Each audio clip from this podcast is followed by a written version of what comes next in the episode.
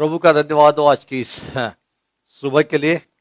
और मुझे बड़ी खुशी है, मैं आपसे मिल रहा हूँ और यकीन है कि हम सब मिलकर परमेश्वर के राज्य को तैयार कर रहे हैं।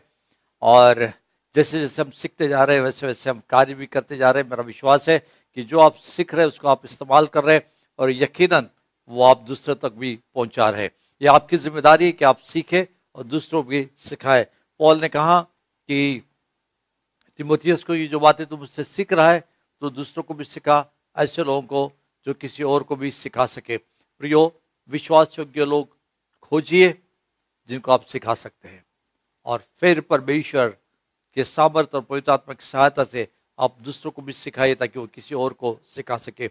और ये चेन हमारी बढ़ती जाए, और हम लोगों को तैयार करते जाए, शिष्य बनाते जाए, ताकि यीशु मसीह के आने एक दिन एक बड़ी भीड़ जो प्रकटीकरण की किताब में, प्रकाशित वाक्य की किताब में लिखे कि मैंने एक बड़ी भीड़ देखी।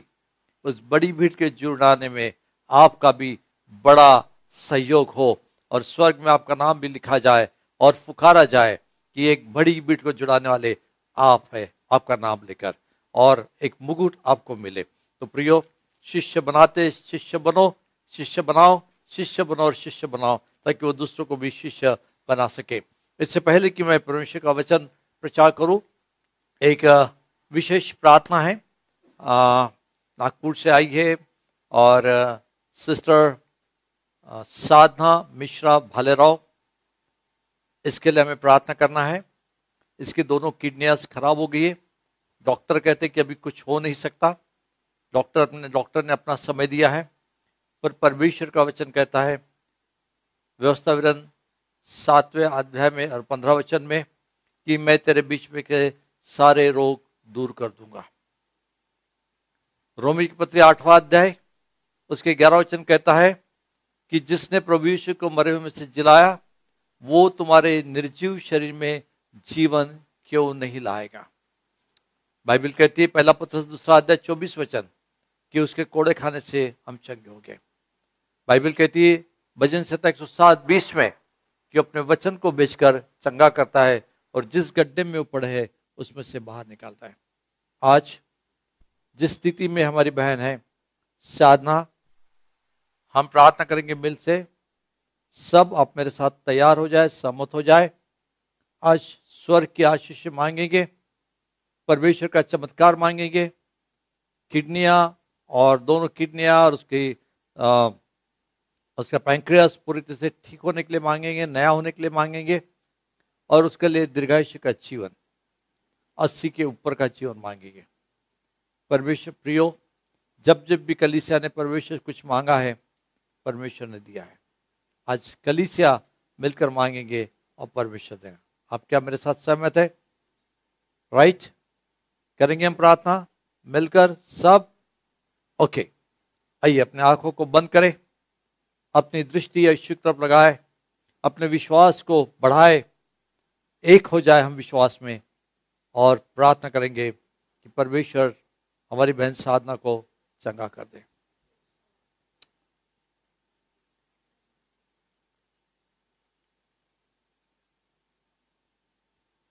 स्वर्गीय प्रेमी, दयालु परमेश्वर पिता, हम मनुष्य से प्रेम करने वाले दयालु परमेश्वर और हमारे पिता। आप साधना के भी पिता है, आप उसके उद्धार करता है।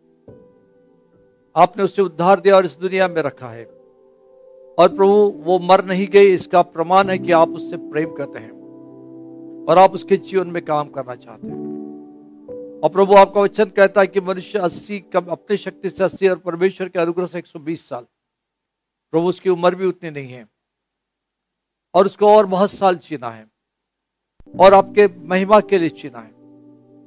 और इसलिए हम सब कलिसिया मिलकर आज एक मन एक चित होकर आपसे कहते हैं कि आपके अनुग्रह की दृष्टि अब बहन साधना पर कीजिए। आपका फेवर उस पर उंडेल दीजिए। और प्रभु, आपके वायदों और वचनों को लेकर आज आपके सन्मुख आते हैं। और उस पवित्र वचन जो कभी न बदलने वाला है, उसके अनुसार प्रभु, आप उसमें से शरीर से रोग दूर कर दीजिए।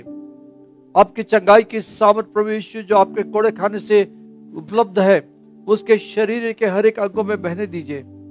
रोमी का आठ ग्यारह के अनुसार आपका पवित्र आत्मा उसके दोनों किडनियों को और पैंक्रियास को रिवाइव कर दीजिए, लंग्स को रिवाइव कर दीजिए प्रभु जी, ताकि प्रभु वो जीवित रहे, बीमारी मुक्त जीवित रहे, रोग मुक्त जीवित रहे इंफॉर्मिटीज मुक्त जीवित रहे। और परमेश्वर पिता, प्रभु यीशु राजा वह के ऊपर जीवन जिए। आपकी सेवा करें, आपकी महिमा करें। डॉक्टर जो कहते हैं हम उसको यीशु के नाम से कैंसिल करते हैं। शरीर के सिम्टम जो कहते हैं, वो यीशु के नाम से हम कैंसिल करते हैं। हमारे पास प्रभु तेरी रिपोर्ट है और तेरी रिपोर्ट कहती है कि मैं तुझे दीर्घायुष्य का जीवन दूँगा। तेरी रिपोर्ट कहती है कि मैं तुझे चंगा करूँगा। इस रिपोर्ट पर हम विश्वास करते हैं और विश्वास के साथ आज हम सब मिलकर ये प्रार्थना प्रभु यीशु आपके पास करते हैं। पिता यीशु के नाम से प्रार्थना करते कि आप चमत्कार करने वाले परमेश्वर है। इस वक्त चमत्कार कीजिए। प्रभु यीशु, हम प्रार्थना करते कि आप उस कमरे में चाहिए आपके छेदे हुए हाथों को स्पर्श कीजिए। उसकी किडनियों को न्याय कीजिए पैंक्रियस को न्याय कीजिए, उसका लंग्स को ठीक कर दीजिए। और प्रभु यीशु, जीवन दान उसे दीजिए। करोड़ों, लाखों लोगों को आपने इसी प्रकार से दर्शन जाके, उनके घरों में जाके, हॉस्पिटल में जाके, रास्ते में मिलकर आपने उनको चंगा किया है। जीवन दान दिया है। आज हमारी बहन साधना की बीमारी है। और इसलिए तो आप चाहिए ऐसे हम सबसे विनती करते हैं और हम विश्वास करते हैं, प्रभु, कि कलिसा की प्रार्थना आप अनसुनी नहीं करते हैं। आज हमारी प्रार्थना आप सुन रहे आप चाहिए प्रभु यीशु राजा और उसे चंगा कीजिए। उसको दीर्घायुष्य का जीवन दीजिए प्रभु जी। और आपकी महिमा उसके द्वारा प्रकट कीजिए। और जान दीजिए प्रभु जी, सारा स्टॉप जानने जानने दीजिए कि यीशु ही जीवित परमेश्वर प्रभु भजन संहिता एक और बीस के अनुसार, इन सारे तमाम चंगाई के वचन अब हम पवित्र आत्मा की सामत में उस चादनक तरफ़ भेजते हैं, जो चंगा करते हैं। अब प्रभु आशीष दीजिए। उसके आत्मा प्रांशर को हम यीशु तलों में छिपाते तेरी सुरक्षा लेते हैं और तेरे अनुग्रह को और तेरे फेवर को मांगते पिता, यीशु मसीह के नाम से। आमीन।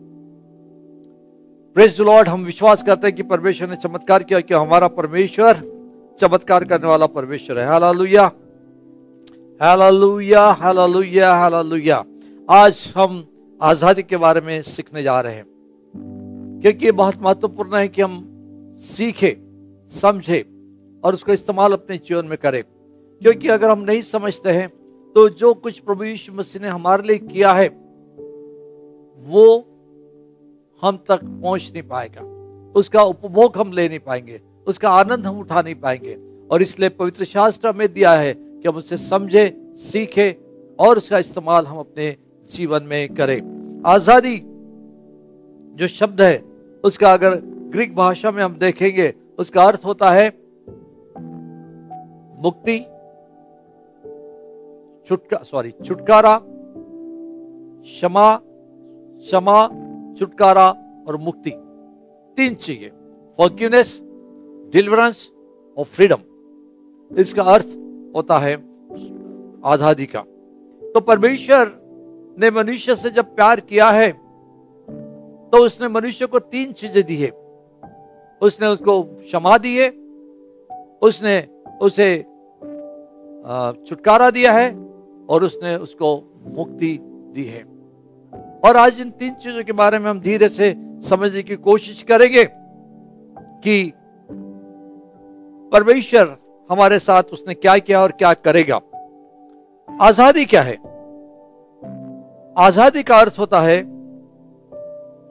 आज़ादी क्या है? आज़ादी का अर्थ होता है कि हमें परमेश्वर की ओर से एक क्षमता मिलती है, जिससे हम कोई भी काम, कोई भी बदलाव बिना किसी ज़ोर ज़बरदस्ती से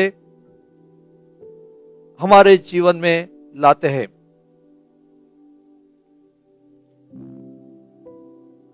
हमारे पास, उस मनुष्य के पास,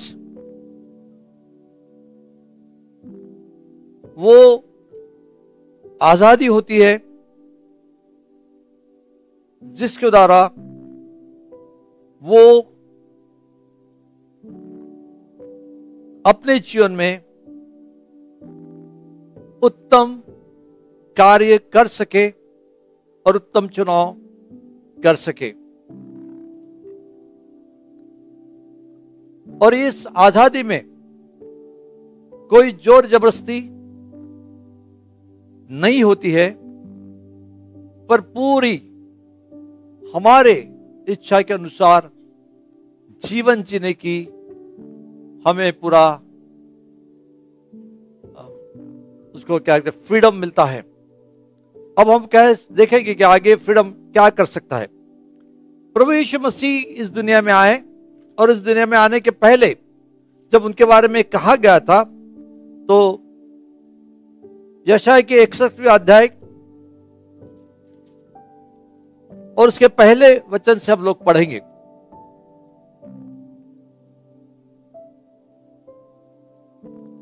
प्रभु यहोवा की आत्मा मुझ पर है, क्योंकि योहान ने समाचार सुनाने के लिए मेरा अभिषेक किया है और मुझे इसलिए भेजा कि खेदित के मन लोगों को शांति दू और बंदियों के लिए स्वतंत्रता का स्वतंत्रता का और कैदियों के लिए छुटकारे का प्रचार करूँ। प्रभु यीशु मसीह के बारे में जो भविष्यवाणी की गई थी, उस भविष्यवाणी का सबसे महत्वपूर्ण भाग यह था कि वो बंदियों को बंदियों को स्वतंत्रता दे और कैदियों को छुटकारा दे। मनुष्य के जीवन में वो ये सारी बातें लाना चाहता था। फिर लूका रचित सुसमाचार, इसका चौथा अध्याय।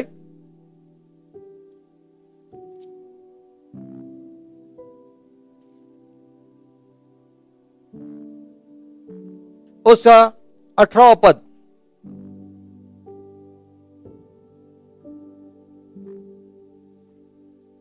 प्रभु की आत्मा मुझ पर है।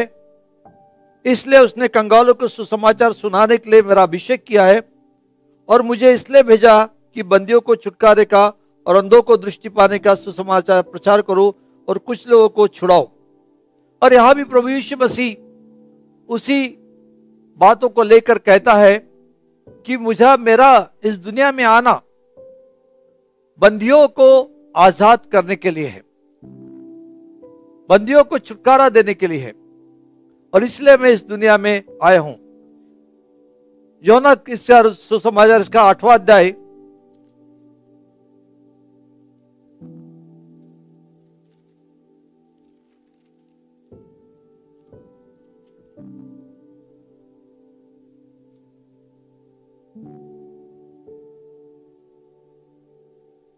उसका छत्तीस वचन कहता है इसलिए यदि पुत्र तुम्हें स्वतंत्र करेगा तो तुम सचमुच स्वतंत्र हो जाओगे।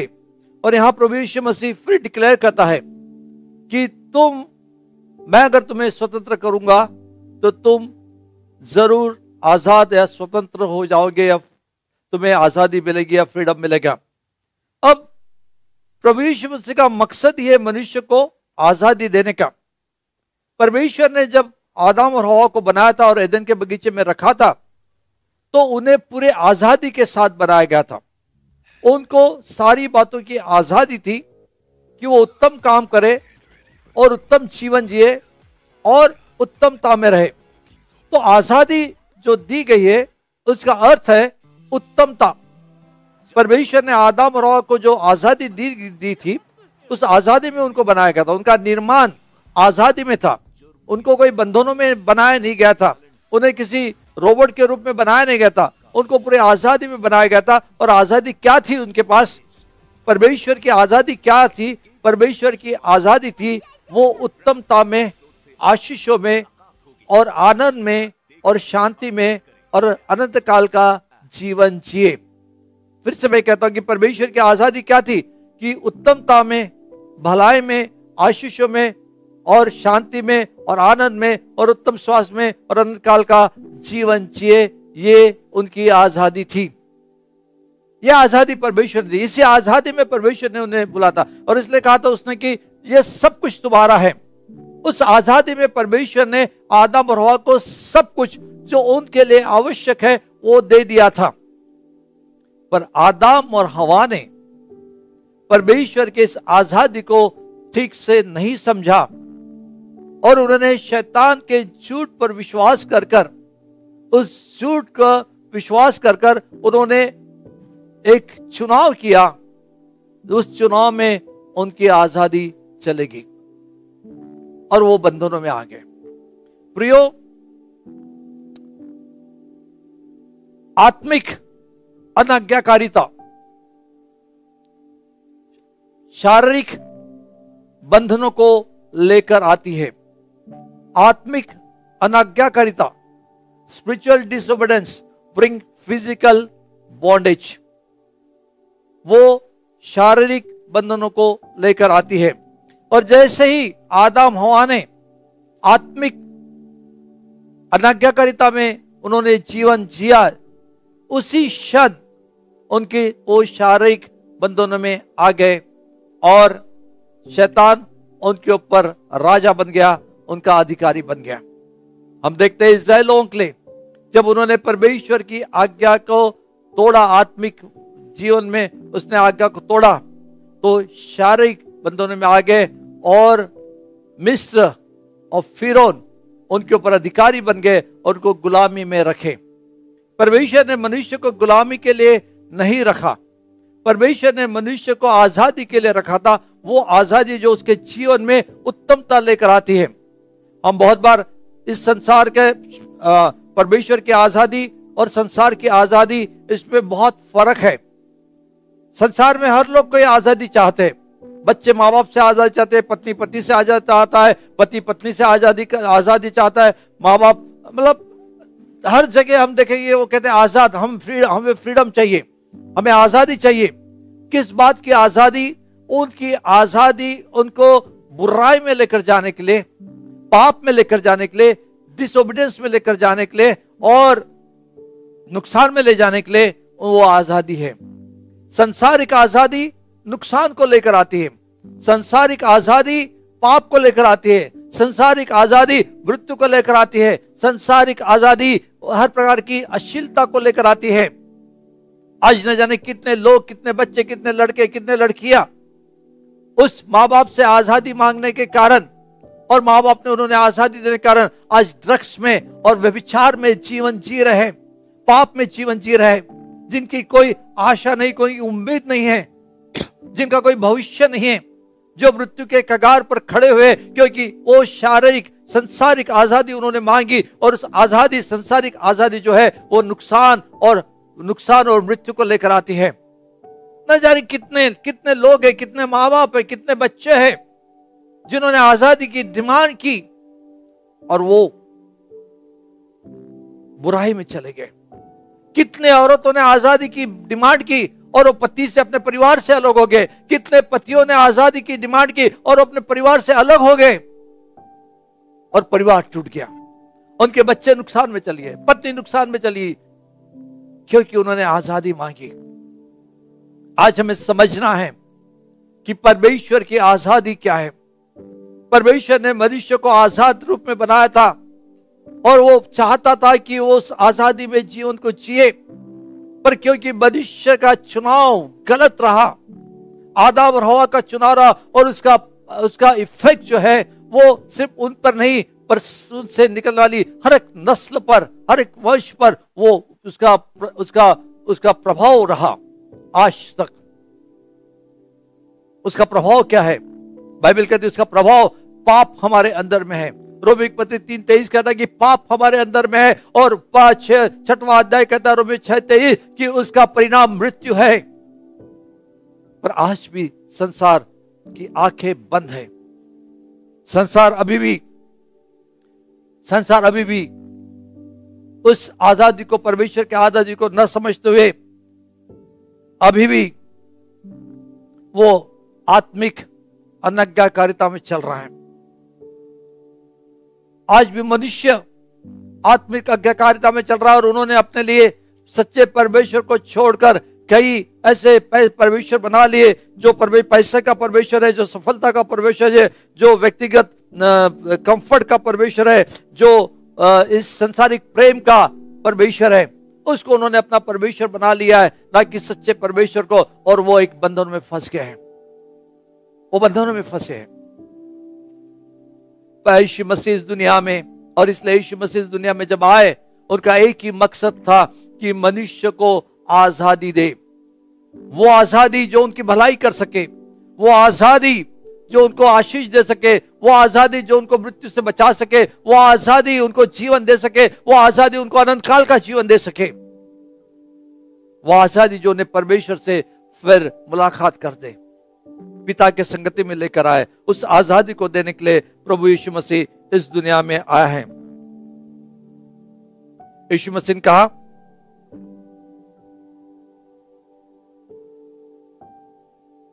यौना इसके आठवें अध्याय में बत्तीस वचन। यौना इसका आठवां अध्याय, उसका बत्तीस वचन। तुम सत्य को जानोगे और सत्य तुम्हें स्वतंत्र करेगा। प्रभु यीशु मसीह क्या बताना चाहता था? प्रभु यीशु चाहता है कि मनुष्य सत्य को जाने, ताकि सत्य उसे सही आज़ादी में लेकर जाए। और लोगों ने उसे कहा, अरे, आप क्या बात कर रहे हैं? हम अब्राहम की संतान है और हमने कभी किसी के दास नहीं हुए। फिर तू कैसे कर रहे तुम स्वतंत्र हो जाओगे? लोग उसको सवाल पूछ रहे आज हम भी बहुत बार ऐसे सवाल पूछते हैं, हम आज़ाद हैं, हम बदोए नहीं है। पर मालूम है कि पाप हर प्रकार के बंधनों को मनुष्य के अंदर में लेकर आता है। पाप मनुष्य को उस बंधनों में रखता है ताकि परमेश्वर की भलाई वो कभी ना देखे। वो उसको गुलाम बना के रखता है ताकि परमेश्वर का प्रेम को ना देखे। पाप मनुष्य को इस प्रकार से गुलाम बना के रखता है कि वो कभी परमेश्वर की उस उत्तमता को नहीं सके, उसके दया को, उसके करुणा को न देख सके। वो उस तरह से गुलाम बना के रखता है कि वो कभी स्वर को न देख सके और स्वर के आशीष को न देख सके। वो गुलाम बनाए और अब लोगों ने कहा, हम तो अब्राहम की संतान है। आज हम बहुत बार ऐसे कहते हैं कि हम तो पढ़े लिखे हैं, हम तो पैसे वाले हैं, हमारे पास प्रेस्टीज है, ये है, वो है, प्रभाव है, हम राजकीय है, हम कई प्रकार की बातें कहते हैं। और बाइबल कहती कि फिर भी तुम आज़ाद हो, क्योंकि तुम्हें सच्चाई मालूम नहीं। अगर तुम सत्य नहीं जानते हो तो तुम आज़ाद नहीं हो। और परमेश्वर प्रभु यीशु मसीह इस दुनिया में मनुष्य को सत्य बताने के लिए आया ताकि मनुष्य आज़ाद हो जाए और आज़ादी के साथ वो जीवन जिए। वो आज़ादी जो बुराई के लिए नहीं है, वो आज़ादी जो नुकसान के लिए नहीं है वो आज़ादी जो मृत्यु के लिए नहीं है, वो आज़ादी जो बीमारी के लिए नहीं है, वो आज़ादी जो पाप के लिए नहीं है, आज़ादी जो व्यविचार के लिए नहीं पर आज़ादी वो उत्तमता के लिए है। क्या यीशु ने कहा कि तुम सत्य को जानोगे और सत्य तुम्हें स्वतंत्र करेगा? क्या सत्य है? पहला सत्य प्रभु यीशु मसीह दुनिया में बताना चाहते हैं जिससे मनुष्य आज़ाद हो जाए। आज मनुष्य के पास अपनी अप, मनुष्य खुद अपना परमेश्वर बन चुका है।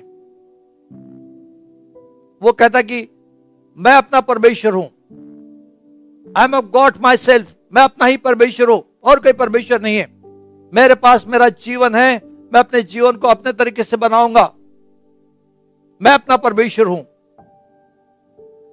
प्रभु यीशु मसीह इस दुनिया में बताने के लिए सबसे पहली बात बताने के लिए आज़ादी की कि परमेश्वर हर एक बातों का निर्माण करता है। मनुष्य परमेश्वर नहीं है। वो अपने जीवन का परमेश्वर नहीं है। उसमें निर्माण करने की शक्ति नहीं, पर जिस मनुष्य जो कहता कि मैं खुद परमेश्वर और उसने अपने लिए कई परमेश्वर बना के रखे हैं, वो कहता है कि परमेश्वर से कहता है कि परमेश्वर एक ही है। परमेश्वर एक ही है, और उसका नाम यहोवा है, और वो एक ही परमेश्वर है जो निर्माण करता है, और कोई दूसरा परमेश्वर है नहीं। परमेश्वर निर्माण करता है, मनुष्य निर्माण करता नहीं है, और उसने सारी वस्तुओं को निर्माण किया है। उसने मनुष्य को निर्माण किया, उसने आपको मुझको निर्माण किया है, उसने पहाड़ों को निर्माण किया, उसने नदियों को निर्माण किया, उसने आकाश को निर्माण, उसने ब्रह्मांड को निर्माण, उसने पक्षियों को निर्माण किया पक्षियों को, उसने सारी बातों को निर्माण किया, उसने वायु को निर्माण किया, उसने ऑक्सीजन को निर्माण किया, हर एक बात को उसने निर्माण किया, क्योंकि वो निर्माता परमेश्वर है। आज की सुबह, जब तक इस बात को हम नहीं समझते हैं, आज मनुष्य अपने खुद के बंधनों में फंसा हुआ, उसकी आँखें बंद हुई है शैतान ने उसकी आँखें बंद करके रखी है ताकि वो परमेश्वर की सच्चाई को न समझ सके और परमेश्वर को ना देख सके। बहुत से लोग सवाल पूछते कहा परमेश्वर है? क्योंकि वो अपने आप पे इतना भरोसा करते हैं कि कहते हैं, कहा परमेश्वर है? प्रियो, तुम्हारी सांस भी चल रही है, वो उसी के दया से चल रही है। बाइबल कहती है, हम मर मिट नहीं गए, ये उसकी दया और करुणा हम पर है। हर एक मनुष्य इस पृथ्वी पर अगर जीवित है, उसके दिवे सांस के अनुसार जीवित है, ना कि अपने शक्ति से।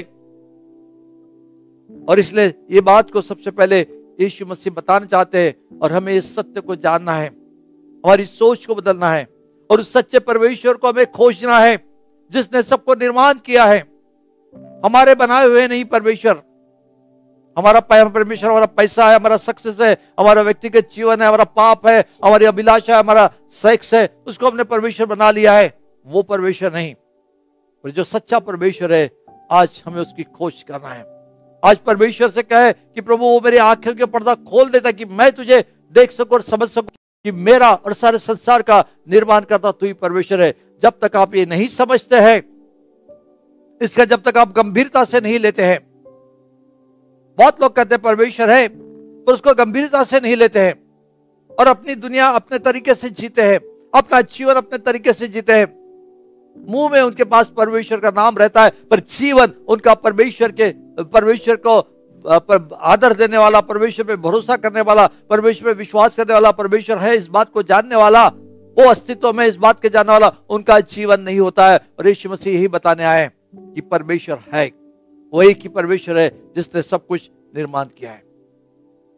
आज अगर आप विश्वासी भी है, आप दिन में कितने बार सोचते हैं कि परमेश्वर के बारे में, सुबह से लेकर रात तक आप कितने बार सोचते हैं परमेश्वर के बारे में? कितने बार सोचते हैं कि उसने आपको निर्माण किया है? कितने बार जब आप इर्द गिर्द में देखते हैं, पेड़ झाड़ों को, पक्षियों को देखते हैं, बरसात को देखते हैं, समुद्र, पानी को देखते हैं, नदियों को देखते हैं, तालाब को देखते हैं, पक्षियों को देखते हैं, कितने बार आप सोचते हैं कि परमेश्वर ने, परमेश्वर है उसने निर्माण करता है, उसने निर्माण किया है। हम अपने जीवन की व्यस्तता में इस बात को बहुत बार भूल जाते हैं। पर हमें निरंतर इस बात को याद रखना है कि एक ही परमेश्वर और निर्माण करता है, तभी हम उसका आदर कर पाएँगे, तभी हम उसको सम्मान दे पाएँगे। दूसरी बात जो महत्वपूर्ण यीशु ने कही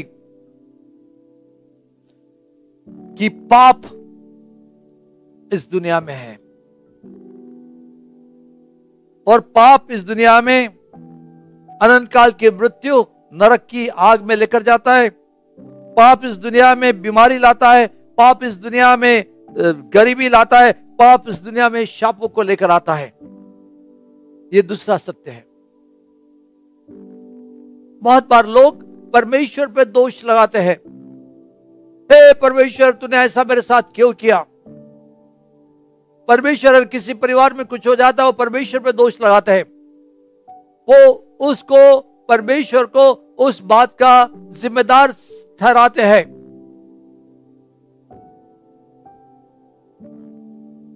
प्रियो, कई लोग अपने परिवार के मृत्यु लोग, प्रियजनों के मृत्यु का जिम्मेदार परमेश्वर को ठहराते हैं। यीशु मसीह बताने आए इस दुनिया में कि परमेश्वर मृत्यु देने वाला नहीं है, परमेश्वर बीमारी देने वाला नहीं है, परमेश्वर शापों देने वाला नहीं है, परमेश्वर गरीबी देने वाला नहीं है, वो पक्षपाती परमेश्वर नहीं है। पर चूँकि मनुष्य अपने ही पापों में फंसकर, अभिलाषा में फंसकर और पापों को कर कर वो परमेश्वर के से दूर जाकर अनंत काल की मृत्यु में और गुनाहों में और शापों में और बीमारी में और गरीबी में जीवन जीता है। ये बात को प्रभु यीशु मसीह, और जब तक इस सत्य को हम नहीं जानते हैं, तब तक हम आज़ादी का जीवन नहीं जीते हैं। हर एक बुराई के पीछे मनुष्य का पाप है। हर एक शापों के पीछे मनुष्य का पाप है। हर एक बीमारी के पीछे मनुष्य का पाप है। हर एक गरीबी के पीछे मनुष्य का पाप है, क्योंकि परमेश्वर ने मनुष्य को तो उत्तमता में बनाया था, परंतु उनके पापों के कारण वो इस प्रकार के इस शापों में पड़ गए और गरीबी में पड़ गए, बीमारी में आ गए और अंधकार की मृत्यु में आ गए। ये सत्य है। और सत्य को हम नहीं जानते हैं। तो हम अपने पापों में अभी भी फंसे हुए हैं। अभी भी बंधनों में जैसे इन लोगों ने अब्राहम से, इन लोगों लोगों ने कहा, हम अब्राहम की संतान हैं। हम कभी किसी के दास नहीं हुए। लेकिन का जो पाप करता है, वो पाप का गुलाम बन जाता है। और वो आपके जीवन का स्वामी बन जाता है। जो पाप करता है, उसके जीवन का स्वामी परमेश्वर नहीं, शैतान बन जाता है। और शैतान कभी भी अपने लोगों के साथ में अच्छा व्यवहार नहीं करता। वो क्रूरता के साथ जीता है। वो बीमारी लाता है, वो गरीबी लाता है शापों को लेकर आता है, निराशा लेकर आता है, मृत्यु लेता है, सुसाइड लेकर आता है, वो हर प्रकार दर्द और दुख को, परेशानी को लेकर आता है। और उसी से वो प्रसन्न है। जब वो मनुष्य को इस प्रकार की बातें देता है, उससे वो प्रसन्न होता है, वो बहुत खुश हो जाता है। सत्य यह है, परमेश्वर इन बातों को कभी लाता नहीं। तीसरी जो महत्वपूर्ण बात, जो सत्य है कि प्रभु यीशु मसीह इस दुनिया में मनुष्य के पापों की, गुनाहों की मूल्य चुकाने के लिए आया उसको आज़ादी देने के लिए है बाइबल कहती है योना तीन सोलह में कि परमेश्वर ने जगत से ऐसा प्रेम किया कि उसने अपना इकलौता बेटा दे दिया ताकि जो कोई उस पर विश्वास करे वो नाश हो पुनर्धन काल का जीवन पाए। यीशु मसीह का आना इस दुनिया में मनुष्य को, मनुष्य के पापों की, पापों के लिए वो मूल्य चुकाए, उसके छुटकारे के लिए मूल्य चुकाए और अपने जीवन के बलिदान के द्वारा उन पापों के मूल्य को चुकाकर शैतान के हाथ से मनुष्य को छुटकारा दे और अपने लहू के द्वारा उनके पापों की क्षमा करे, उनको मुक्ति दे। और एक अनंत काल का जीवन दे। प्रभु यीशु मसीह इस दुनिया में आए। उन्होंने मनुष्य के पापों के लिए अपना लहू बहाया। उन्होंने मनुष्य के स्थान पर अपने आप को ले लिया। और मनुष्य के सारे गुनाह, सारे पाप, सारे दोष, सारे दंड अपने ऊपर, सारे शाप अपने ऊपर लेकर वो क्रूस पर चढ़ गए और क्रूस पर उन्होंने उस मृत्यु को सहा क्योंकि बाइबल कहती है, जो पाप करेगा वो मरेगा। और इसलिए यीशु मसीह ने सब मनुष्य जो पाप के अधीनता में थे और पाप के कारण मृत्यु के अधीनता में थे, पाप के कारण गरीबी, शाप के अधीनता में थे, यीशु ने अपने ऊपर लेकर, उस मृत्यु के अपने ऊपर लेकर उस क्रूस पर चढ़ गए और वो उन्होंने खून बहाकर मारे गए, गाड़े गए और ची उठे और स्वर्ग में और आज भी जीवित है और फिर से वापस आने वाले हैं। ये सत्य जब तक मनुष्य नहीं जानता। उसके आज़ादी के लिए एक बड़ा, एक बड़ी योजना परमेश्वर ने बनाई कि अपने ही बेटे को उसने बलिदान के रूप में भेजा, पाप बलिदान के रूप में उसने भेजा, अपने बेटे को उसने मनुष्य के लिए शापित बनाया। गलती का तीसरा अध्याय तेरह और चौदह वचन कहता है कि प्रभु यीशु मसीह हमारे लिए शापित बना और ताकि लिखा है कि जो कोई काट पर लटकाया जाता, वो शापित है। ये इसलिए हुआ कि अब्राहम की आशीष अन्य जाति में यीशु मसीह द्वारा मिले ये जो सच्चाई है, इस सच्चाई को जब तक हम जानते नहीं, आज कितने लोग पाप से मुक्ति पाने के लिए और पाप के परिणामों से मुक्ति पाने के लिए हर प्रकार की कोशिश कर रहे हैं। हर प्रकार की जो उनकी बुद्धि उन्हें बताती है जो संसार उन्हें बताता है, जो उनका कल्चर उन्हें बताता है, उसके अनुसार वो कोशिश कर रहे हैं पाप से मुक्ति पाने के लिए, ताकि वो भलाई का जीवन जी पे है। वो पाप के परिणामों के अनुसार, जो परिणाम उनके जीवनों में आए, उसके उसके, उससे मुक्ति पाने की वो कोशिश कर रहे हैं। परंतु प्रियो, अभी तक वो असफल है, क्योंकि सच्ची मुक्ति मनुष्य के शक्ति और क्षमता से और उसके प्रयत्नों से कभी उसको मिल नहीं सकती। सच्ची मुक्ति सिर्फ़ एक ही द्वारा दे सकता है और वह प्रभु यीशु मसीह, क्योंकि ये परमेश्वर की योजना थी जिसने सब कुछ बनाया, वो आपको मुक्ति दे। और ईश्वर ने कहा कि जब तक इस सत्य को तुम नहीं जानते हो, तब तक तुम आज़ाद नहीं हो सकते। हमने विश्वास किया, हमने उद्धार पाया, किसी ने हमें सुसमाचार सुनाया और हमने विश्वास कर लिया। पर हमने अभी तक पूरे सत्य को नहीं जाना। और इसलिए हमारा मसीह जीवन अभी भी ऊपर नीचे वाला है। क्योंकि हमने उसका, उस परिणाम को नहीं समझा। जिस दशा में, जिस मृत्यु के दशा में हम थे, जिस शापों में और जिस अनंत काल के नरक में हम जीवन जी रहे थे अनंत काल के दंड में हम जीवन जी रहे थे, उसको हमने ठीक से समझा नहीं। इसलिए यीशु मसीह की मुक्ति भी हमने स्वीकार की, फिर भी हमारे जीवन में वो बदलाव नहीं, क्योंकि उसको हमने समझा ही नहीं, क्योंकि सत्य को हमने जाना नहीं और सत्य न जाने कर हम पूरे आज़ादी में नहीं है। और इसलिए बहुत से लोग उद्धार का अनुभव करने के बाद भी गुलामी का जीवन जी रहे, क्योंकि उन्होंने सत्य को नहीं जाना। सत्य को जानोगे, सत्य तुम्हें आज़ाद करेगा।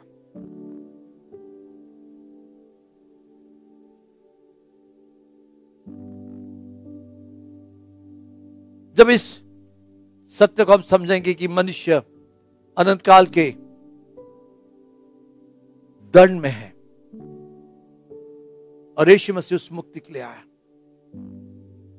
तब तक हम कभी भी मुक्ति का जीवन नहीं जी पाएँगे। चौथी बात, यीशु का वो सत्य क्या है कि परमेश्वर मनुष्य के साथ रहना चाहता है। परमेश्वर मनुष्य के साथ में रहना चाहता है। यीशु मसीह के आने का मकसद वो था कि जो जो जो सहभागिता जो संगति उस ऐदन के बगीचे में आदम और अवस्था टूट चुकी थी, पाप के कारण उसको वापस फिर से रिस्टोर करें। ताकि मनुष्य और परमेश्वर फिर से एक साथ रहना शुरू करें। यह सत्य है। और जब तक इस सत्य को हम नहीं जानते, तब तक आज़ादी हमारे जीवन में नहीं है। और जब तक इस सत्य को हम नहीं जानते, तब तक हम आत्मिक अनाज्ञाकारिता में जीवन जिएँगे और अनाज्ञाकारिता बार बार हमें बंधों में लेकर आएगी। पर अगर तुम सत्य को जानोगे, यीशु कहता है, सत्य तुम्हें स्वतंत्र करेगा। आज मेरी ये प्रार्थना है आपके लिए, आज मेरी इच्छा है आपके लिए, आज मेरा संदेश है आपके लिए कि आप सत्य को जानिए।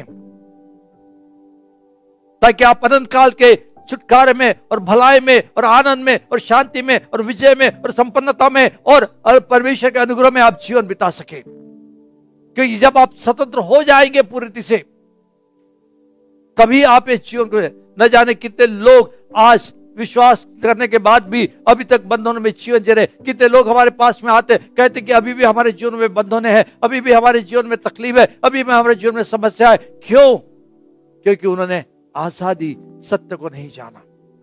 पर परमेश्वर करे कि आज आपकी आँखें खुल जाए, आपकी समझ खुल जाए और यीशु मसीह के सत्य को आप समझने की कोशिश करें, पवित्र आत्मा की मदद लीजिए, परमेश्वर के वचन को पढ़िए, उस पर मनन करिए, उसका अध्ययन करिए, उसे समझिए, ताकि आपका जीवन पूरे आज़ादी का जीवन हो और आप एक भलाई का जीवन जिए। और वो स्वतंत्रता परमेश्वर आपको देगा जो भलाई के कामों के लिए। वो स्वतंत्रता बुराई के कामों के लिए नहीं, परमेश्वर आपको जब आज़ाद करेगा, वो भलाई के कामों के लिए है, बुराई के कामों के लिए नहीं, ताकि आप फिर से पाप न करें, परंतु तो भलाई के काम करते रहे और परमेश्वर की महिमा इस दुनिया में प्रकट करते रहे। जब तक पूरे आज़ाद नहीं होंगे, तब तक परमेश्वर के राज्य की पूरी आशीष भी प्राप्त नहीं कर पाएँगे। हमें पूरी आज़ादी चाहिए, पूरी आज़ादी। और यीशु मसीह इस दुनिया में पूरी आज़ादी देने के लिए आया हंड्रेड परसेंट फ्रीडम। पूरी आज़ादी। वो कोई ज़ोर जबरस्ती करने वाली आज़ादी नहीं। वो प्रेम की आज़ादी हो, जिसमें आप भलाई का जीवन जिए। और इसलिए यीशु का कि सत्य को तुम जानोगे तो सत्य तुम्हें आज़ाद करेगा। आज आपके पास मैंने सत्य पहुँचा है। इस पर मनन कीजिए, इस पर विचार कीजिए।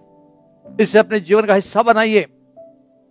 इसे समझिए, ताकि परमेश्वर के साथ आपके संबंध ठीक हो जाए और उसकी उत्तमता में आप अपने जीवन को जिए।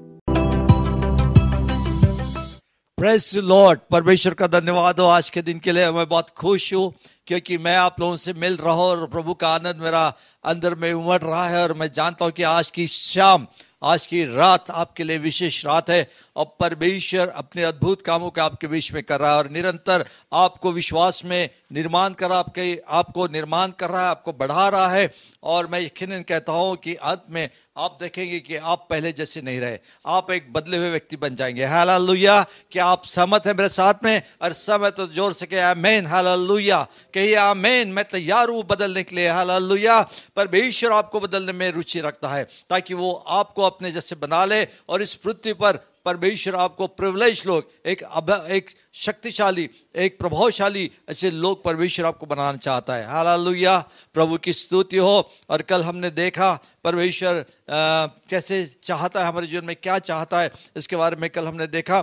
और कैसे तनाव से हम मुक्त हो सकते हैं और एक अच्छा जीवन जी सकते हैं। प्रियो, तनाव हमारे शरीर में, हमारे मन में, हमारे आत्मिक जीवन में एक ऐसे प्रकार की बीमारी लाता है जिससे हम कभी भी आगे बढ़ नहीं सकते। परंतु प्रभु का धन्यवाद हो कि कल उसने हमें सिखाया कि हम तनाव से कैसे मुक्त हो सकते हैं और एक अच्छा तनाव मुक्त जीवन जी सकते हैं। बाइबल कहती है कि मन का आनंद शरीर का जीवन है। जिनके, जिनका मन जलता है, उनके शरीर की हड्डियाँ भी जलती है। हालेलुया। तो परमेश्वर आपको बदलना चाहता है। हर दिन आपको बदलना चाहता है। इसलिए आप हमसे जुड़े रहिए, क्योंकि आप ग्रेस फुलशिप से जुड़े, आप विशेष और आशीषित लोग हैं। मैं ये नहीं कहता कि दूसरे लोग आशीषित नहीं है, परंतु तो एक पर्पज एक उद्देश्य के साथ परमेश्वर आपको हमारे साथ में जोड़ रहा है और परमेश्वर आपको आशीषित कर रहा है। और यकीनन आप जहाँ भी है, जिस गाँव में, जिस शहर में, जिस देश में है, परमेश्वर आपका इस्तेमाल ज़रूर करेंगे उसके राज्य के लिए, उसके महिमा के लिए। आज मैं आपसे बात करना चाहता हूँ कि हमारे जीवन में हम किस प्रकार से आगे बढ़ सकते हैं। हमारे जीवन में हम किस प्रकार से आगे बढ़ सकते हैं। प्रियो, बहुत बार ऐसा होता है कि लोग अपने जीवन में रुक जाते हैं। वो अपने जीवन में रुक जाते हैं। वो आगे बढ़ने नहीं, बढ़ते नहीं हैं। वो एक एक ऐसे एक ऐसे पानी के समान बन जाते जिसमें ठहराव आ जाता है, जो रुक जाता है। प्रियो, जब पानी रुक जाता है और बहुत दिन तक वैसे ही रहता है उस स्थान पर, वो पानी खराब होना शुरू होता है। वैसे ही जब हम रुक जाते हैं हमारे जीवन में तो हमारा जीवन में एक प्रकार की खराबी आना शुरू होती है है? और जैसे हम कहते हैं कि बहुत दिन तक कोई मशीन रखी है तो कुछ दिन के बाद उसको जंग लग जाता है और फिर वो काम करने के लायक नहीं रहता। उसको बदलना पड़ता है, उसको रोलिंग करना पड़ता है, उसको सुधारना पड़ता है। तो मेरे प्रियो, ऐसा बहुत होता है कि बहुत लोग अपने जीवन में रुक जाते हैं। उनके रुकने का कारण बहुत सा हो सकता है। उनके जीवन में रुकने का कारण असफलता हो सकती है कि चोट लगना हो सकती है किसी ने नुकसान पहुँचा हो सकते हैं किसी ने उनके विरुद्ध में कोई आ, कोई काम किया है उसके कारण हो सकती है। कई कारण आपके जीवन में हो सकते हैं जिससे आप अपने जीवन में रुक गए हैं। किसने कारण हो सकते हैं? और बहुत बार लोग जब उनके कारणों में जीवनों में कारण आ जाता है रुक जाते हैं वो आगे बढ़ना नहीं चाहते। जब लोग उनसे मिलते हैं वो उदास और निराश होते हैं। वो गुस्से में होते हैं, वो वो वो वो सिंपत्ति चाहते हैं। वो हर प्रकार के लोग, चाहे कि लोग उनके बारे में आए, उनसे बोले और बताए कि आप कितने, आपके साथ कितना बुरा हुआ है, वो ऐसे शब्द को सुनना चाहते हैं। प्रियो, वो रुक जाते हैं। कई लोग अपने जीवन में रुक गए हैं और आगे बढ़ना नहीं चाहते। उनके पास बहुत से ऐसे ऐसे जायज़ कारण वो बताते हैं जिससे आप उनको ज़्यादा देर तक सलाह नहीं दे सकते हैं। पर तो आज मैं आपको बताना चाहता हूँ कि परमेश्वर ने आपको और मुझको रुकने के लिए नहीं बुलाया है। एक स्थान में रहने के लिए नहीं बुलाया है। परमेश्वर मतलब मैं स्थान का अर्थ ये नहीं कह रहा हूँ कि आप गाँव छोड़ के कहीं और जाए। मैं कहना चाहता हूँ कि आपके करियर में, आपके जीवन में आगे बढ़ने के लिए परमेश्वर ने आपको बुलाया है। एक जगह रुकने के लिए नहीं एक स्थान पर रुकने के लिए नहीं, पर हर प्रकार में उन्नति करने के लिए परमेश्वर ने आपको बुलाया उन्नति होने के लिए। आपकी वो उन्नति चाहता है, आपकी वो बढ़ोतरी चाहता है। जैसे हम अब्राहम के जीवन में देखते हैं कि अब्राहम जब उस देश से निकला और कनान देश में आया, वो लगातार चलते रहा चलते रहा और बाइबल कहती है कि तब तक चलते रहा जब तक उसने अपना उद्देश्य प्राप्त नहीं किया। जब तक उसने अपनी हँसी प्राप्त नहीं की, जब तक उसने अपना बेटा प्राप्त नहीं किया, तब तक वो चलते रहा और वो रुका नहीं। वो निराशा में भी उसने आशा रखी। वो परमेश्वर पे भरोसा कर रहा था और उसने ये कहना शुरू कर दिया कि मैं आगे बढ़ूँगा, चाहे मेरी परिस्थिति कैसी क्यों ना हो, चाहे मेरा शरीर मुझे कैसा दिख क्यों ना रहा हो, चाहे मेरे पत्नी का शरीर मुझे कैसे भी क्यों ना दिख रहा हो, पर मैं लगातार आगे बढ़ता रहूँगा, तब तक, जब तक परमेश्वर की प्रतिज्ञाएँ मेरे जीवन में पूरी नहीं होती है। प्रियो, आज मैं आपसे कहना चाहता हूँ, ऐसी कौन सी बात है आपके जीवन में जिसे आपके जीवन में एक रुकावट लेके आई है एक ऐसी कौन सी बात है आपके जीवन में जिसने आपके जीवन में रिकॉर्ड लेके है और आप आगे बढ़ना नहीं चाहते हैं? मैं कई लोगों से मिलता हूँ, कह, वो बहुत निराशा में जीवन जीते हैं। जब मैं उनसे उत्साहित करता हूँ, मैं कहता हूँ, भैया, आगे बढ़ो, कुछ करो, कुछ बिज़नेस करो, कुछ नौकरी करो, कुछ समाज सेवा करो सेवा वो कहते हैं, अरे आप क्या करना है? अब वो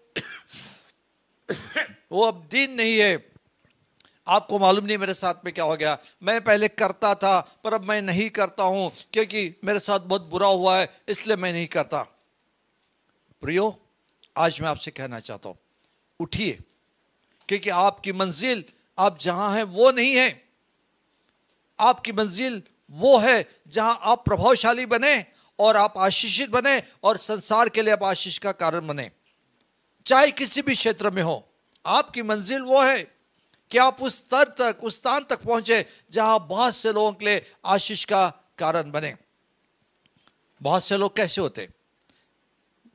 मैं ऐसे कहता हूँ कि बहुत बार ऐसा होता है कि लोग जब रास्ते पे चलते उन्हें ठोकर लग जाती है तो वही बैठ जाते हैं, चिल्लाते हैं, रोते हैं, गुस्सा करते हैं, गालियाँ देते हैं कि किसने ये पत्थर रखा है, किसने ये किया उस कारण मैं गिर गया, मेरे पैरों में चोट आई, मैं आगे बढ़ना जाना चाहता था, पर इस पत्थर के कारण मैं रुक गया।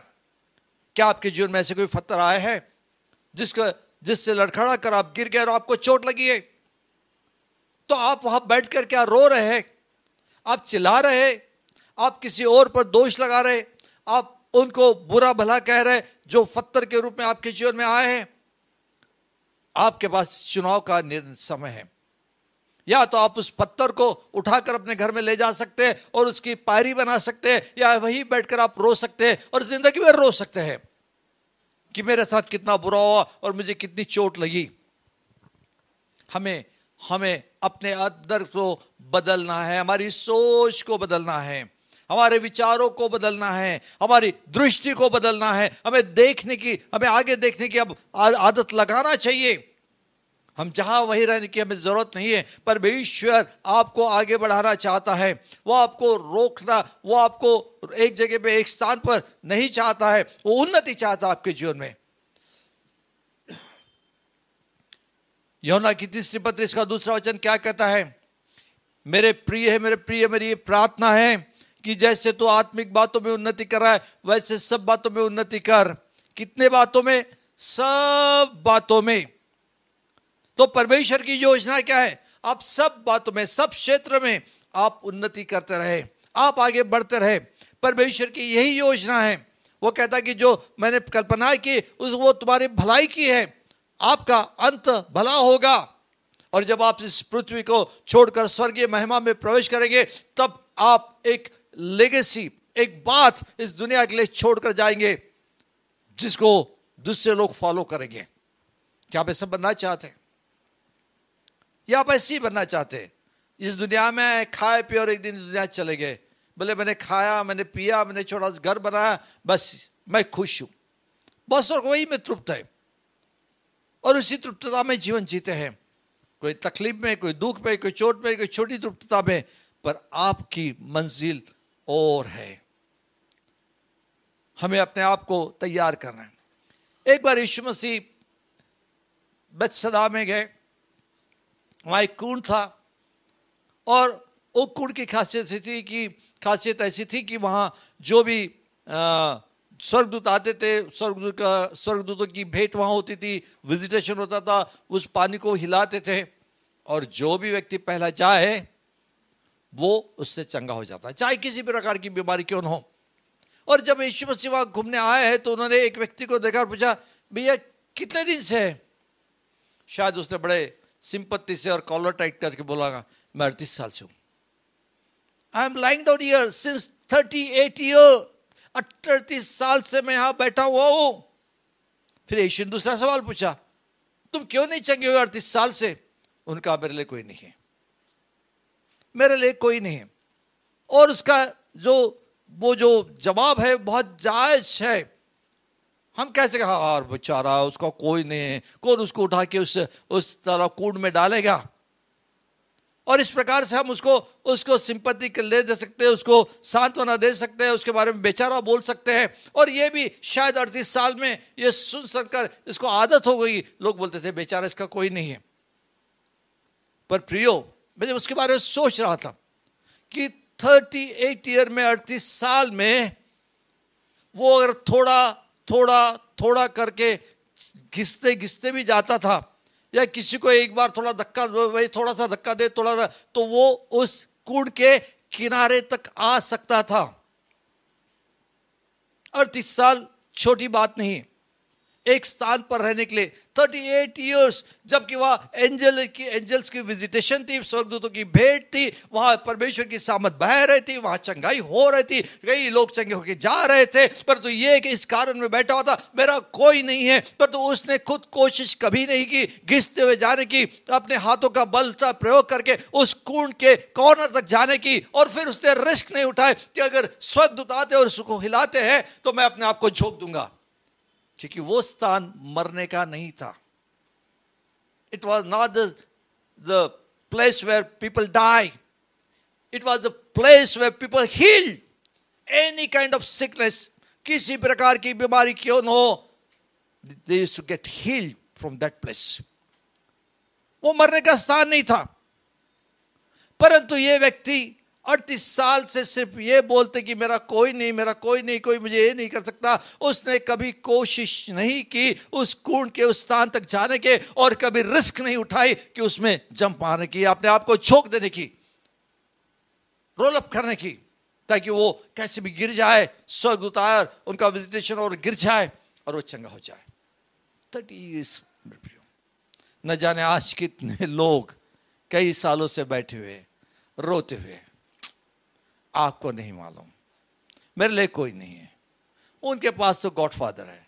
उनके भाई वैसे, उनके पिताजी वैसे, उनके पीछे उनके रिश्तेदार है। उनको बहुत फेवर मिला है, ये मिला है, वो मिला अब बहुत सारे कारणों से रुक सकते हैं।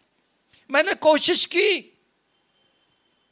पर मैं सफल नहीं हुआ। मैंने कोशिश छोड़ दी। मैंने कोशिश की, मैंने एक बार, दो बार कोशिश की, मैंने छोड़ दिया।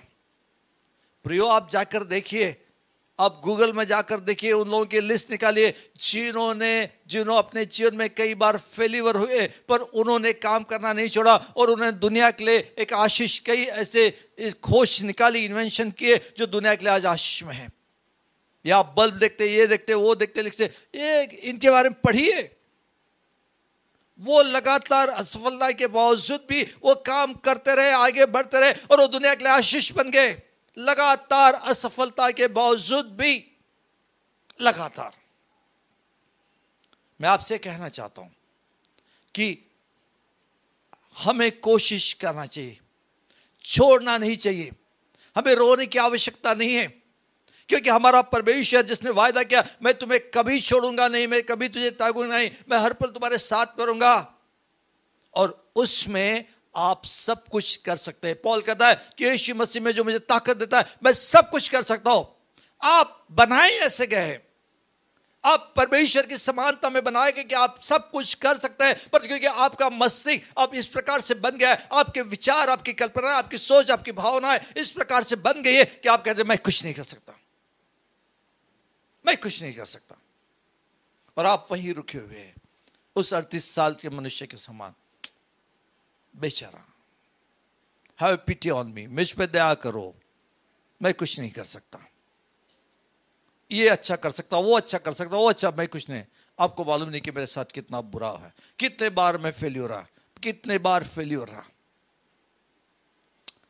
मैं एक व्यक्ति को जानता हूँ, जो अपने दसवीं की परीक्षा में पास होने के लिए कई बार वो उसने प्रयत्न किया और फेल हो गया। पर उसने अपनी कोशिश छोड़ी नहीं। वो लगातार उसको करते रहा। और एक दिन, एक अटेम्प में कैसे कैसे वो उसमें से पास हो गया, उसका साइंस था, उसमें से पास हो गया, फिर उसने उसके बाद में आर्ट्स लिया और उसने पढ़ना शुरू किया। मैं आपको बताना चाहता हूँ प्रियो, उसके बाद वो मेरी स्टूडेंट से गिरा गया। उसने ग्रेजुएशन किया पोस्ट ग्रेजुएशन किया और फिर उसके बाद में वह एक अच्छे कॉलेज में नौकरी करने लगा और बहुत ही प्रख्यात वो ऐसे प्रोफेसर बन गए।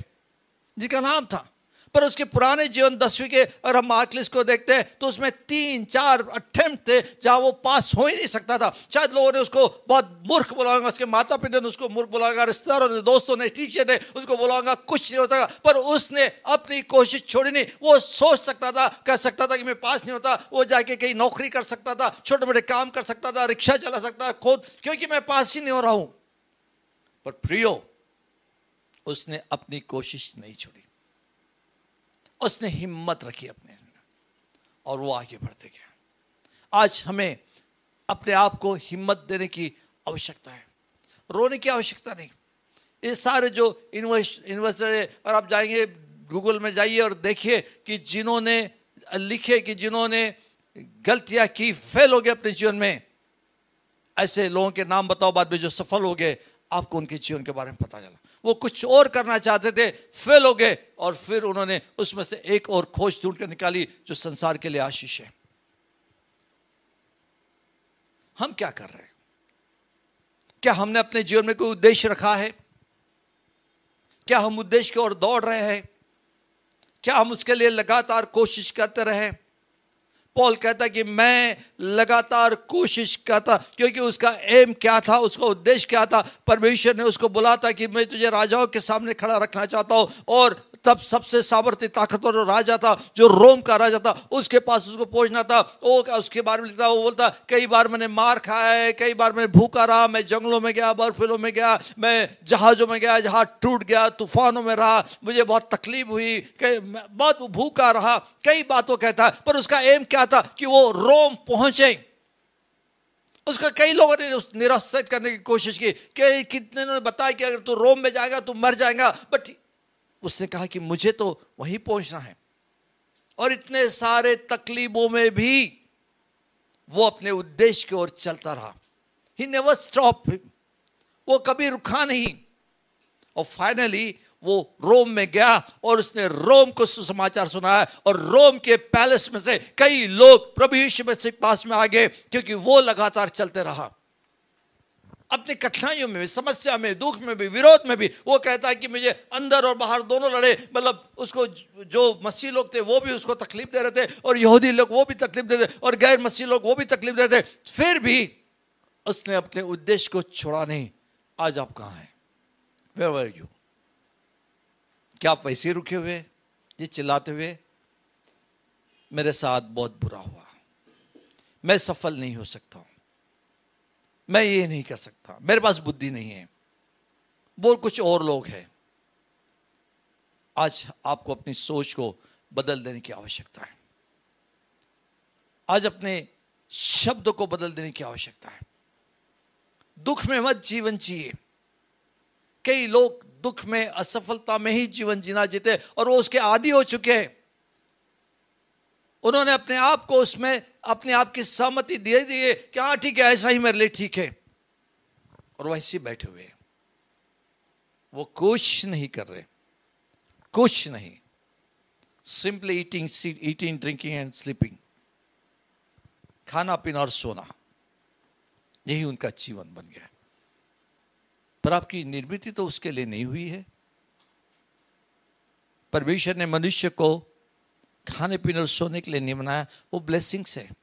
जब हम काम करते हैं, जब हम सफल होते हैं, जब हम विजयी होते हैं, जब हम अपनी वो तरक्की करते हैं, जब हम हमारे ठहरा हुए दर्शन और हमारी डेस्टिनी तक पहुँचते हैं, वो ब्लेसिंग से आप क्या कर रहे हैं? बाइबल में दाऊद के बारे में लिखा है, पहले से मुल्क की किताब, उसका तीसवा अध्याय। पहली शमुल की किताब, उसका तीसरा अध्याय, तीसवा अध्याय। और यहाँ दाऊद की कहानी है, जिसे आप समझे and it will change you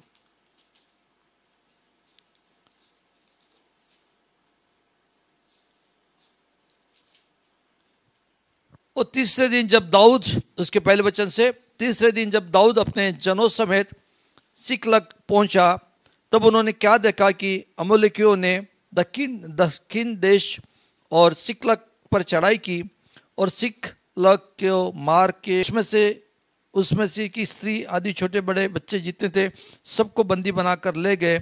उन्होंने किसी को मारा तो नहीं डाला, मार तो नहीं डाला, पर उन सबों को लेकर अपना मार्ग ले लिया। अब यहाँ हम देखते हैं कि दाऊद के परिवार के बारे में। दाऊद और उसके दोस्त उसके साथी कहीं गए हुए थे और अमूलिकलों ने उनके कैंप पर हमला किया। और क्या किया उन्होंने? उनके सारे लोगों को और उनके सारे पशुओं को बंदी बनाकर वो लेकर गए। और तीन दिन हो चुके थे। और जब दाऊद अपने साथियों के साथ में आया तो लिखा है, इसलिए कि जब दाऊद अपने जनों समेत उस नगर में पहुँचा, तब नगर तो जला पड़ा था स्त्रिया बेटे बेटियाँ बंदी बनाकर ले गए थे। तब दाऊद वे लोग जो उसके साथ थे, चिल्लाकर इतना रोए कि उनमें फिर रोने की शक्ति नहीं रही। पहला समय इसका तीसवा अध्याय, एक से चार पद तक। यहाँ क्या देख रहे हैं हम लोग? कि दुश्मनों ने दाऊद के कैंप पर हमला किया, उनको लेकर गए, तीन दिन बीत चुके हैं, और जब ये वापस आए तो उन्होंने उस शहर को, उस कैंप को जला पड़ा हुआ देखा और उनके कोई भी प्रिय लोग वहाँ नहीं थे। और वो जानते थे कि इसका अर्थ है कि या वो मार डाले गए होंगे या बंदी बनाकर ले गए होंगे। और कौन ले गया? उन्हें कुछ मालूम नहीं। कब लेके गया? ये भी मालूम नहीं। और इसलिए बाइबल कहती कि वो बहुत रोए। इतना रोए इतना रोए कि बाद में उनमें रोने की शक्ति भी नहीं रही। शायद आपके पास ऐसी स्थिति होगी।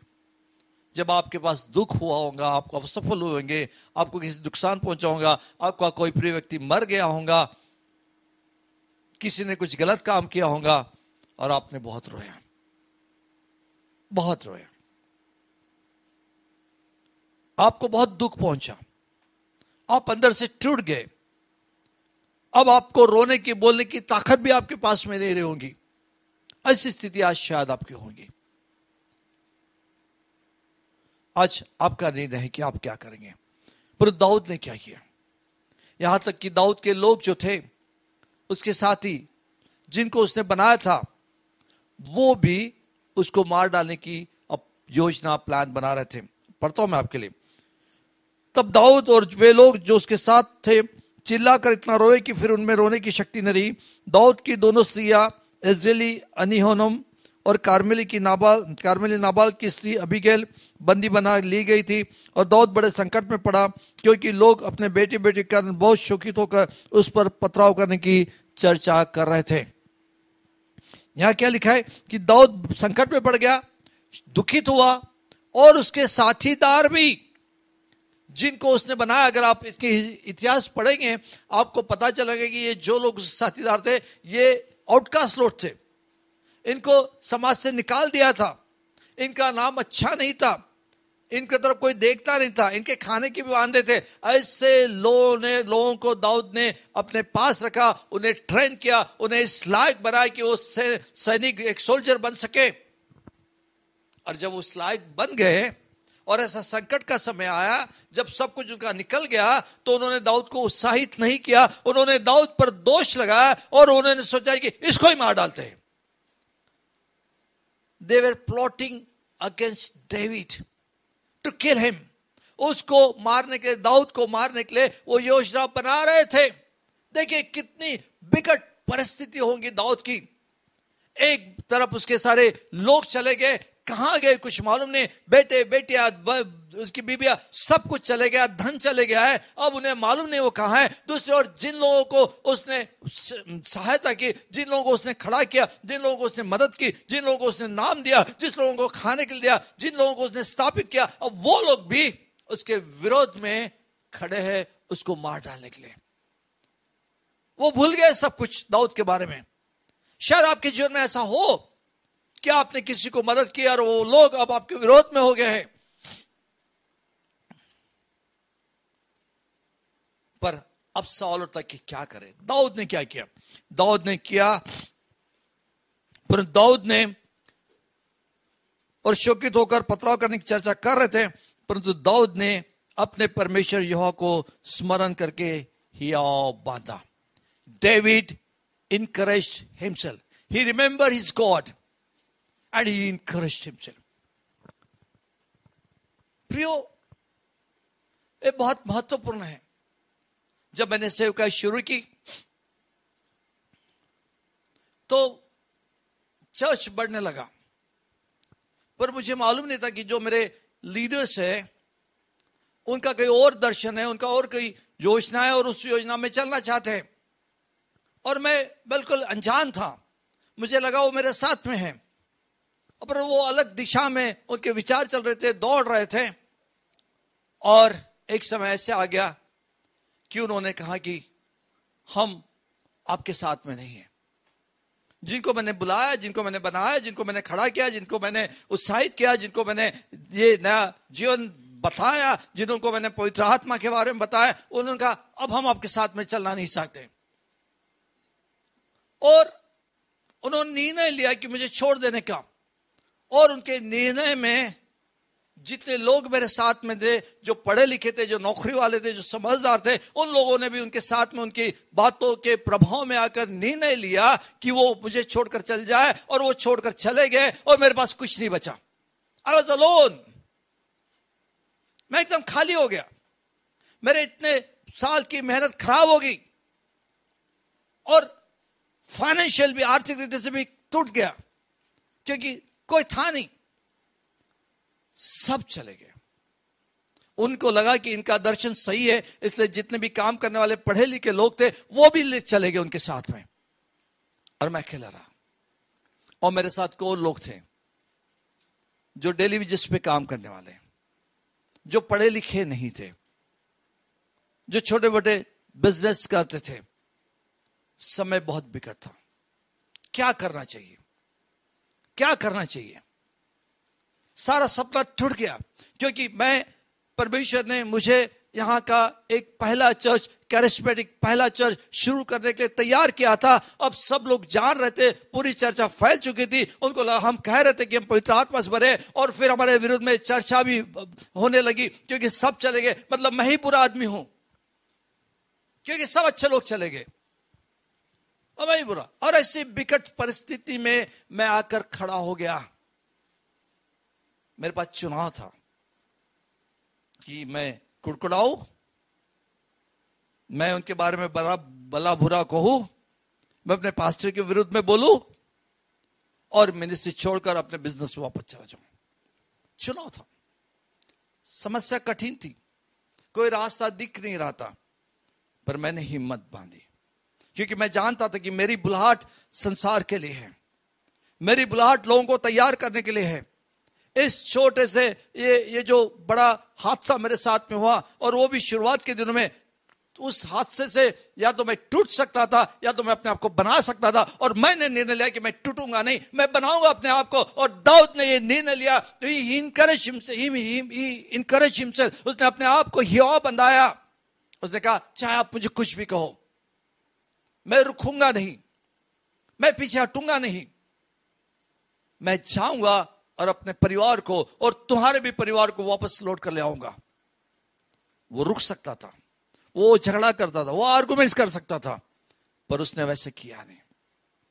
प्रियो, आज शायद आप दाऊद जैसे विकट स्थिति में होंगे। शायद आप मेरे जैसे विकट स्थिति में होंगे क्या आपके सब लोगों ने आपको छोड़ दिया। आप अपने आप को आप अकेले होंगे। पर तू चुनाव आपके हाथ में रोने का या आनंद मनाने का पीछे हटने का या आगे बढ़ने का। चुनाव आपके हाथ में। परमेश्वर चुनाव नहीं करेगा। परमेश्वर ने आपके लिए योजना बना के रख दिए परमेश्वर ने आपके लिए डेस्टिनी निश्चित करके रखी है।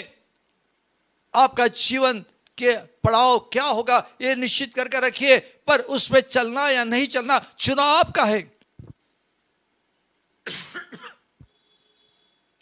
आप क्या चुनाव करते हैं? कल मैंने कहा था कि मार्था और मरियम में, मरियम ने भाग चुना। और यीशु कहता है कि उसने उत्तम भाग को चुना। आज आपके पास मौका है कि आप क्या चुनाव करते हैं। आप कह रहे होगे, आप दस साल, पंद्रह साल पच्चीस साल से आप बैठे हुए आप कुछ नहीं कर रहे आप सिर्फ़ बातें कर रहे हैं, पुरानी बातें कर रहे पुराने बात जीवन के बारे में बता रहे पर अब वर्तमान में कई सालों से आप कुछ नहीं कर रहे हैं। आप शांत बैठे प्रियो, आज मौका है आपको चुनाव करने का। संसार में अर्मिना सिन्हा और एक मिनट।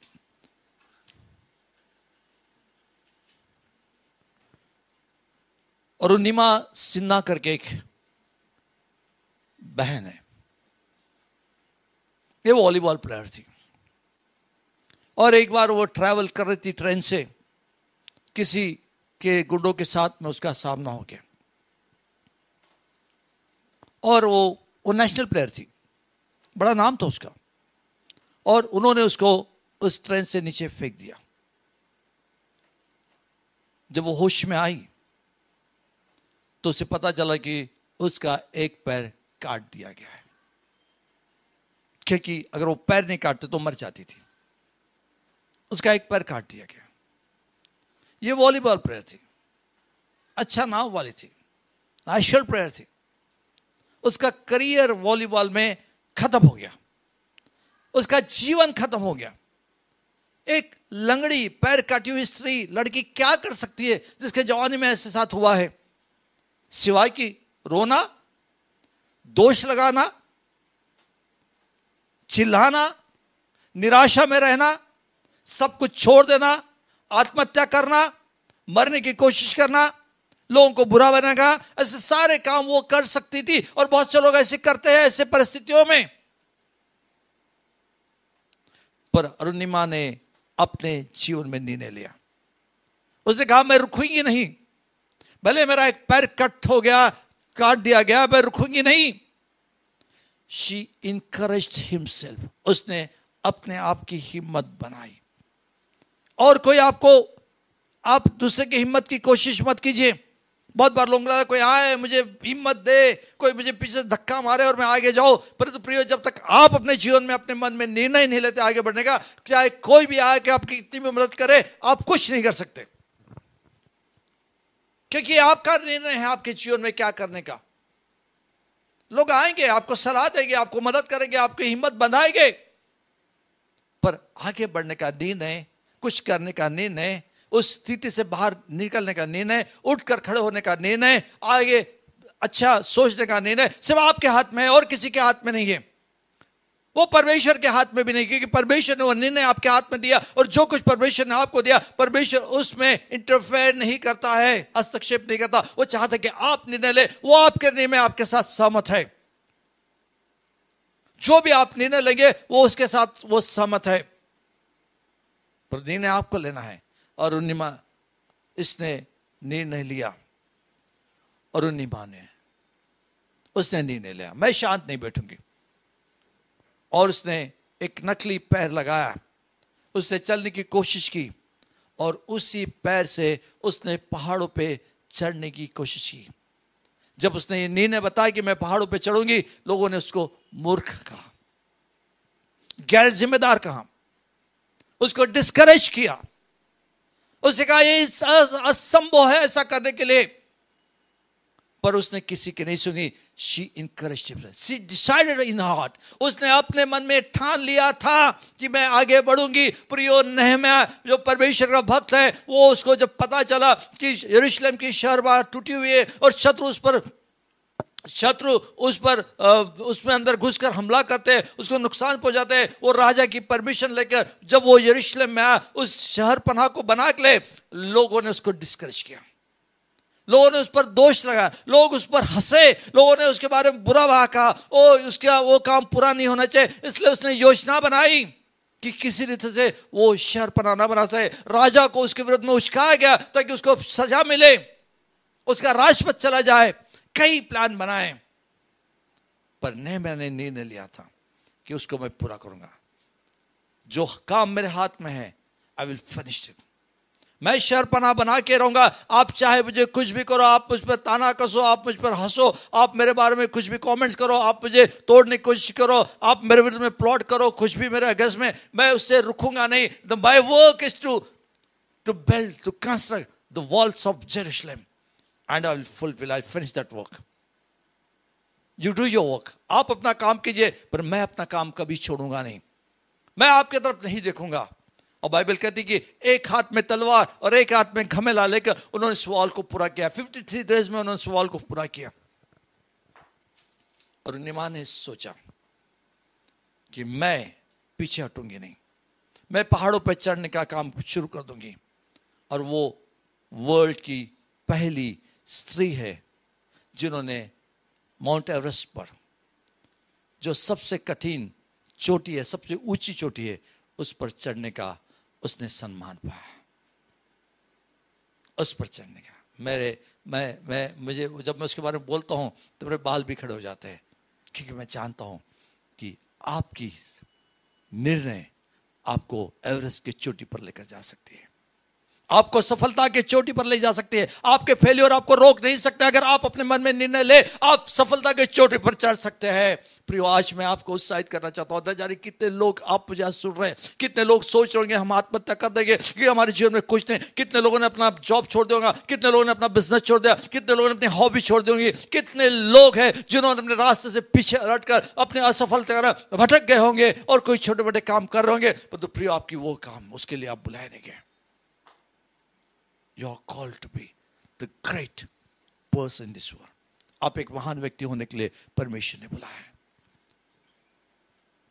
और ये बहुत ज़रूरी है कि आप क्या करते हैं। आज की सुबह नेह मैंने कहा, अपने बुरे वक्त में नेह मैं इसके आठवें अध्याय, उसके दसवें पद कहता है कि परमेश्वर का आनंद ही मेरा बल है।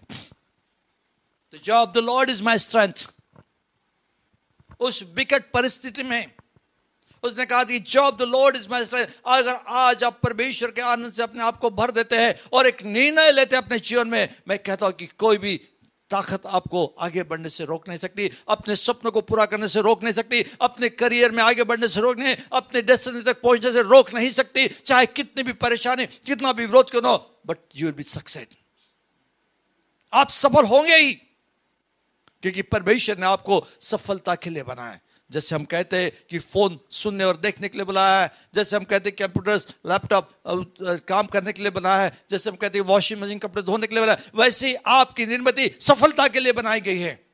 हर एक मनुष्य की निर्मित परमेश्वर ने सफलता के लिए बनाई है, उसको नाश होने के लिए बनाया नहीं गया है, उसको पीछे रहने के लिए बनाया नहीं गया उसको हारने के लिए बनाया नहीं गया उसको जीतने के लिए बनाया गया है। Hallelujah hallelujah. और वो आज मेरा संदेश आप सुन रहे वो आज आप है। वो आप पर व्यक्ति है जिसको परमेश्वर कहता कि मैं तुझे सफलता के लिए बुलाया विजय के लिए। आपका चुनाव है कि आप पड़े रहेंगे उस अड़तीस साल से उस आदमी के समान। ये कहते हो कि मेरा कोई नहीं है। Nobody is here to help me I am alone I am alone I am alone मैं अकेला हूँ, मेरा कोई नहीं है। मैं कुछ नहीं कर सकता। स्टार्ट वर्किंग आज से आप काम करना शुरू कर दीजिए। प्लान कीजिए, योजना बनाइए गेट अप रेडी हो जाइए इंकरेज कीजिए अपने आप को। फिर से वो बातें शुरू करिए, उसके लिए प्लान बनाए तैयार कीजिए, सोचिए, कल्पना कीजिए। मैं आपसे यीशु मसीह में कहता हूँ, सफलता आपकी है। सफलता आपकी है। हमें आगे बढ़ने के लिए परमेश्वर ने बुलाया, हारने के लिए नहीं। Finally Paul reach at Rome to preach the gospel of जे अंत में पोलस सब परिस्थितियों से पार करते हुए रोम पहुँच ही गया परमेश्वर का वचन प्रचार करने के लिए। प्रियो, आप वो है। चाहे आत्मिक जीवन में हो, चाहे आपकी सेवा में हो, चाहे आपके नौकरी में हो, चाहे आपके बिज़नेस में हो, आपके कोई खेल खिलाड़ी में हो, आप कौन सा काम कर रहे हैं? God has called to be the winner परमेश्वर ने आपको विजेता के रूप में जीतने के लिए बना है हालेलुया। आइए अपने आप को उत्साहित करें। अपने आप को उत्साहित करें। चलो आज सोचे कि मेरी डेस्टिनिटी क्या है? क्यों मैं बुला गया हूँ? आइए अपने आँखों को बंद करें, सोचे और एक निर्णय आज ले। टेक योर डिसीज़न निर्णय ले। आप फंसे हुए हैं। बहुत से लोग बहुत सी बातों में फंसे हुए हैं। बहुत लोग रो रहे आप जानते नहीं पास्टर साहब जानते नहीं, रो रहे होंगे आप। आज रोने की आवश्यकता नहीं।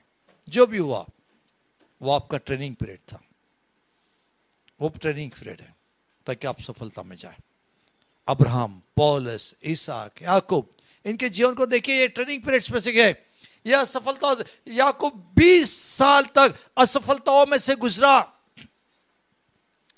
20 साल 20 years his uncle cheated him 20 साल तक उसके उसके अंकल ने, उसके मामा ने उसको धोखा दिया। He deceived he cheated 20 years आप इमेजिन कर सकते हैं 20 साल एक आदमी को धोखा दिया जा रहा, फिर भी उसने अपने अपने उद्देश्य को भुला नहीं, क्योंकि वो जानता था, उसने परमेश्वर से वाचा बांधी थी if you bring me back here